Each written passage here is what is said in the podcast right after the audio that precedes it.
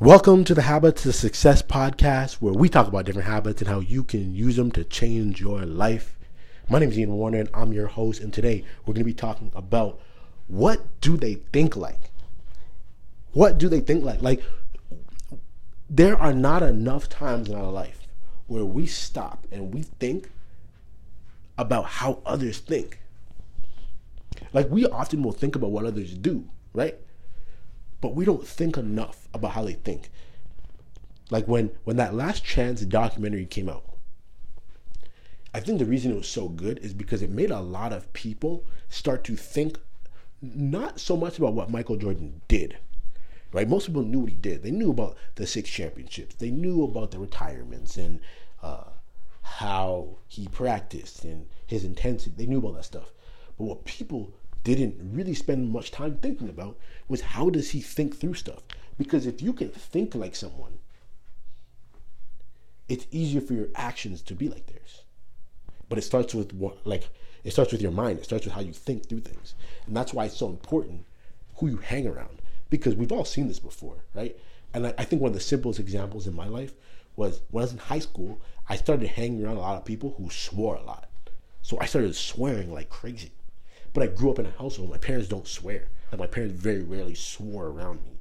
It just wasn't a, a part of their their vocabulary.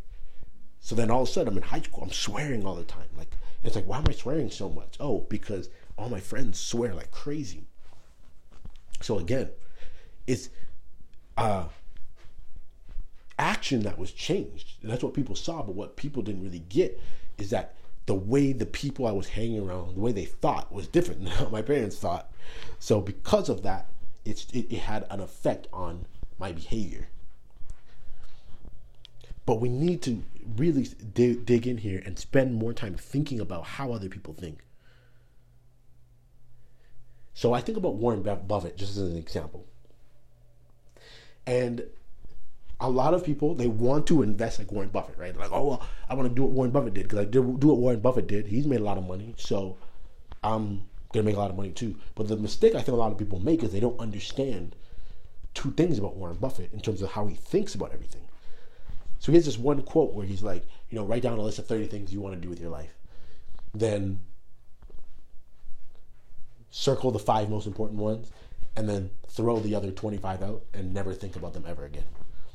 And what he's pointing at here is he's pointing at his thought process on focus.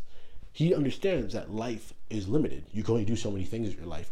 So you need to focus on the most important ones. For him, obviously, investing was one of those things. So that was the first thing. The second thing that people don't think about is he's very he has a long term mindset. He's thinking way, way, way in the future. Whereas most people are living for today, they're living for now. He was making investments as a little boy because he knew how time would play in his favor. And the same has to be true for you. So if you're trying to be like, well, I want to invest like him, no, no, no. You need to start thinking like him first. when you start thinking like him, then it will be easier to invest like him because he spends the time learning investing because it's his focus and he has a long term mindset. And that is how he has been able to have the type of success that he has your actions actually change faster when you change how you think first. You see, most people want it to go the other way. They want to start eating better, and then because they're eating better, it changes how they think about food. But it's like, no, when you change how you think about food and you change how you think about working out, you start working out more, you start eating better, and then as a result of the change in your thought, your actions start to match the, that thought process.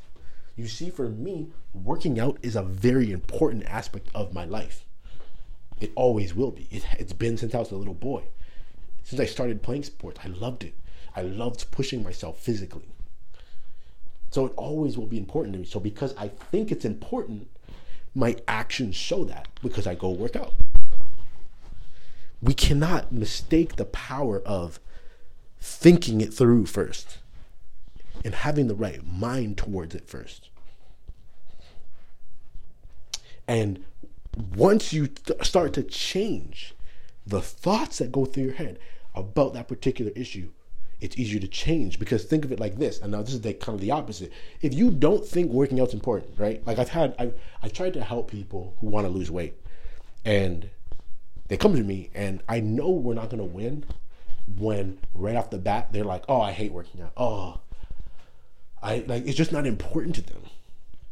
And because it's not important, it's going to be hard to get them to do it every day because they don't want to. They don't think it's important. But when people start to realize, wait a minute, no, this is important. That's why a lot of times people don't change. So they have like something tragic happen, AKA they go to the doctor and the doctor is like, bro, like you're going to die.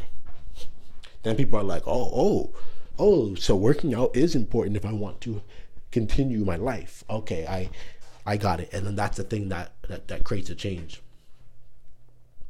So here's what I want you to do. I want you to think about what you think like. And I want you to really like spend some time reflecting on this. Spend 30 minutes just sitting there writing down what comes to mind in terms of what you think like and how some of your thought processes actually hold you back. And then I want you to think about someone who you really look up to. Like maybe you, you know, you're a huge Tesla fan, you really like Elon Musk or whatever. Just as an example. Or you like Michael Jordan or, you know, Mother Teresa or something. And I want you to think about how they think. And I want you to start finding some differences in terms of how they think and how you can start thinking like them and how that will benefit you. So, the example with Warren Buffett that I use, right? If you're an investor and you maybe you are focused on it, you've spent a lot of time on it, that's one of your top five things, but you've never had a long term mindset about it, so you just sell your shares really quickly.